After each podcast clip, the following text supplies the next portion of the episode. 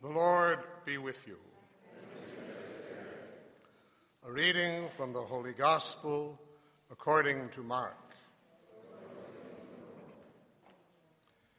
As Jesus was setting out on a journey, a man ran up, knelt down before him, and asked him, Good teacher, what must I do to inherit eternal life?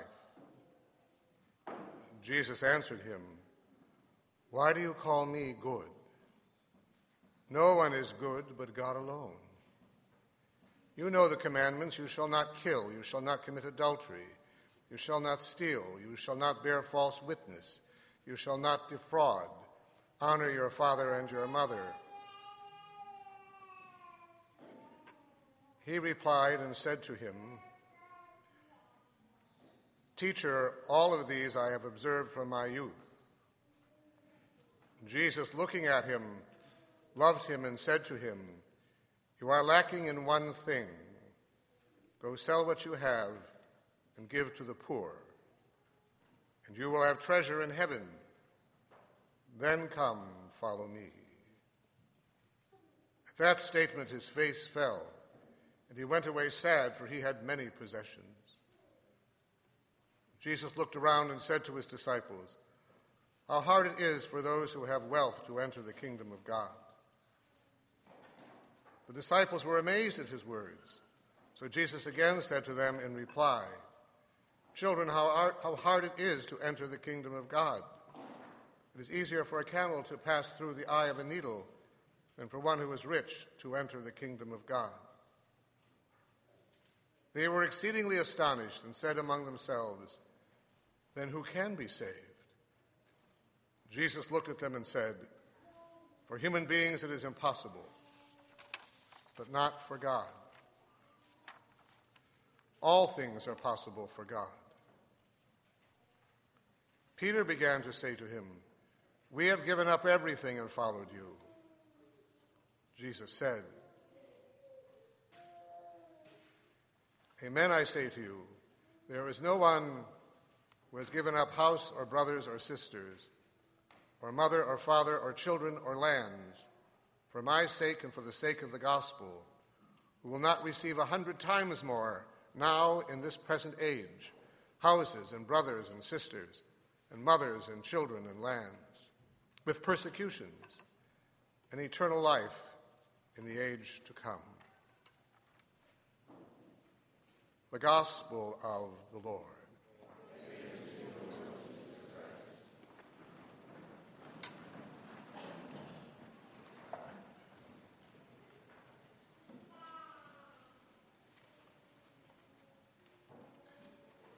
Some years ago, I was reading a biography of St. Therese of Lisieux, the Little Flower. And in it, there are many photographs. One of them was of a crucifix. And the caption said, This is one of the crucifixes used by St. Therese. The nuns were not allowed to keep a crucifix for very long for fear that they might become attached to it. Now that's detachment. When you can't even have your own crucifix because you might become attached to it. That was the idea, though. Radical detachment, abandonment from everything. Most of us aren't called to that kind of detachment, although many of us are too although not everyone accepts that, because we have things that we remember from people we've loved, like parents, family items, things that remind us of happy occasions, of good times, things that seem to keep us rooted. But are we too attached to them sometimes, really? We become weighed down in this world. We were warned about that. I remember talking to a, a sister once, a religious sister, and I said to her, Sister, do you remember the days when you had to go to the superior and ask for permission to buy a tube of toothpaste? She said, Oh, yes, those crazy days. I'm glad they're gone. I don't know how we survived them. And I thought, Sister, In those crazy days, your order was flourishing.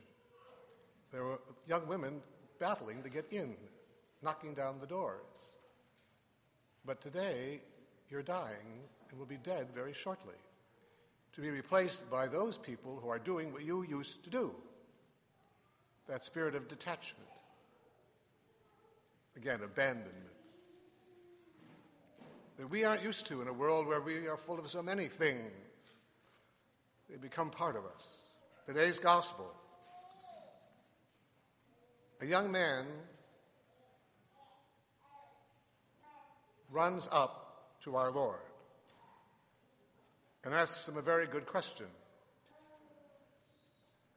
Good teacher, what must I do to inherit eternal life? Good question. But he's also flattering our Lord.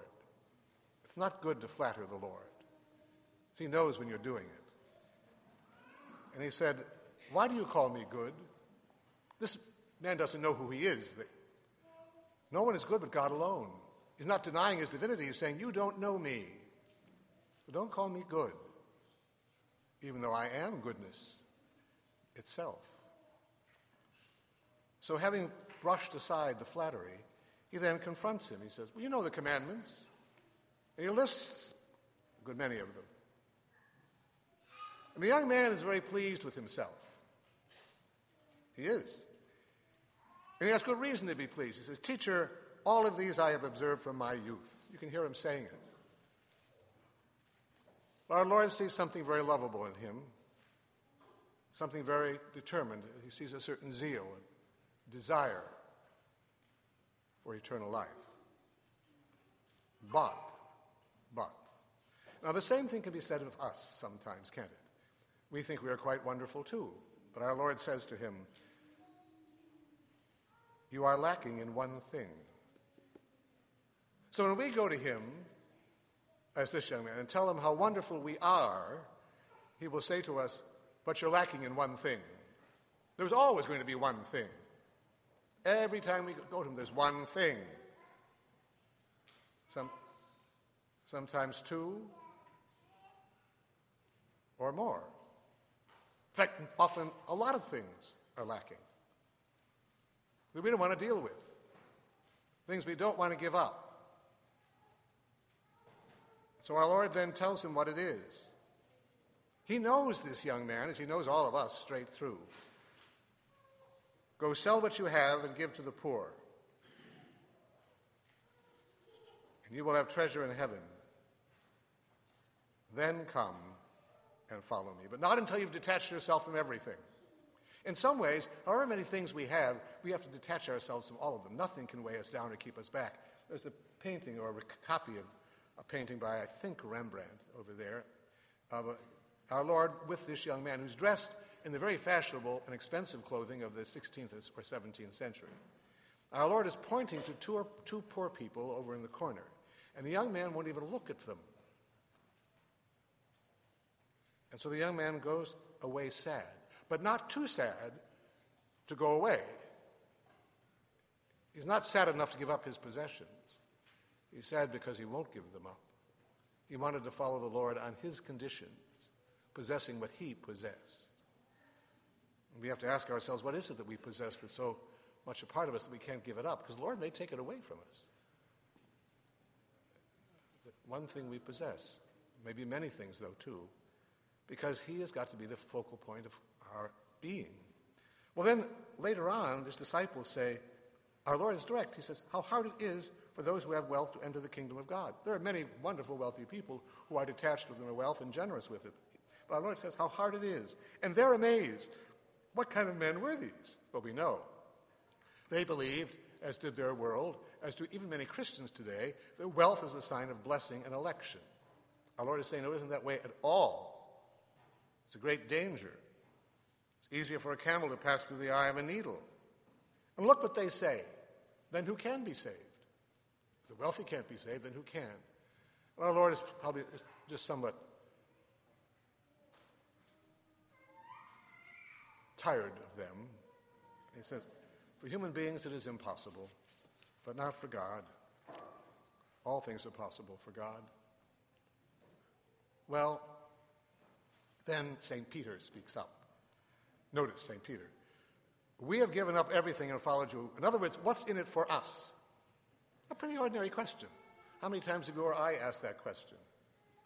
What's in it for me if I'm going to follow you? What can I expect to get? And our Lord tells him. Because they're in for a life of radical poverty. They don't know this yet, but they are. No one who followed me who will, who will not receive a hundred times more, now and in the present age, houses and brothers and sisters and mothers and children and lands and persecution and eternal life in the age to come. In other words, he's giving them the church. The whole world is yours. The church, your brothers and sisters, these are what you have now, which is much more than you could ever have expected. This isn't what they were hoping for, nor do they understand it as we often don't understand the idea of detachment and letting go and releasing ourselves. But that's essential. Uh, you know, we have to do that now. Never mind what was past, we don't know what's coming. But you know, even if the whole of our past has been a disaster, and even if our future seems like a dead end. Now we have the power to go to God, to be united to Him in communion with Him, and to make an act of faith, trust, and abandonment. Abandonment. I will abandon all things for your sake. I remember some years ago, 20 or maybe 30, my uncle gave me a cup and saucer. And he said to me, this is your great, great, great grandfather's coffee cup. Now, take good care of it. I said, Yes, I will. Though I thought, you know, this too is going to pass away someday. Things just don't last forever, nor are they meant to. Uh, St. Therese of Lisieux had that prayer about abandonment, that poem I once mentioned that was roughly translated abandonment. St. Augustine said, this is what precedes the poem Abandonment is the delicious fruit of love. Because if we love someone, we'll abandon anything for them, even life itself, if we really love. That applies to God first. But she said, I saw upon this earth a marvelous tree arise. Its vigorous root had birth, or wonder, in the skies. Never beneath its shade can aught disturb or wound. Their tempests are allayed, there perfect rest is found. And love, men call this tree, from heaven's high portal sent. Its fruit so fair to see is named abandonment. In other words, if you want freedom, you want happiness, abandon yourself to the will of God. Now. Again, never mind the past or the future. Do it now. But she saw something more in that by way of abandonment that we should see too. Because when we see abandonment, we see that's abandonment. That's perfect detachment. Our Lord abandons everything on the cross. He has nothing. That's the example he gives us, so that we can say, Will you do it first? But then how do we enter into it? Where do we find that abandonment? Well, she said something more. She said, As looks the floweret small, up to the glorious sun, so I, the least of all, seek my beloved one. King, whom I love the most, the star I long to see, is thy white sacred host, little and low like me. In its celestial power, down from thine altar sent,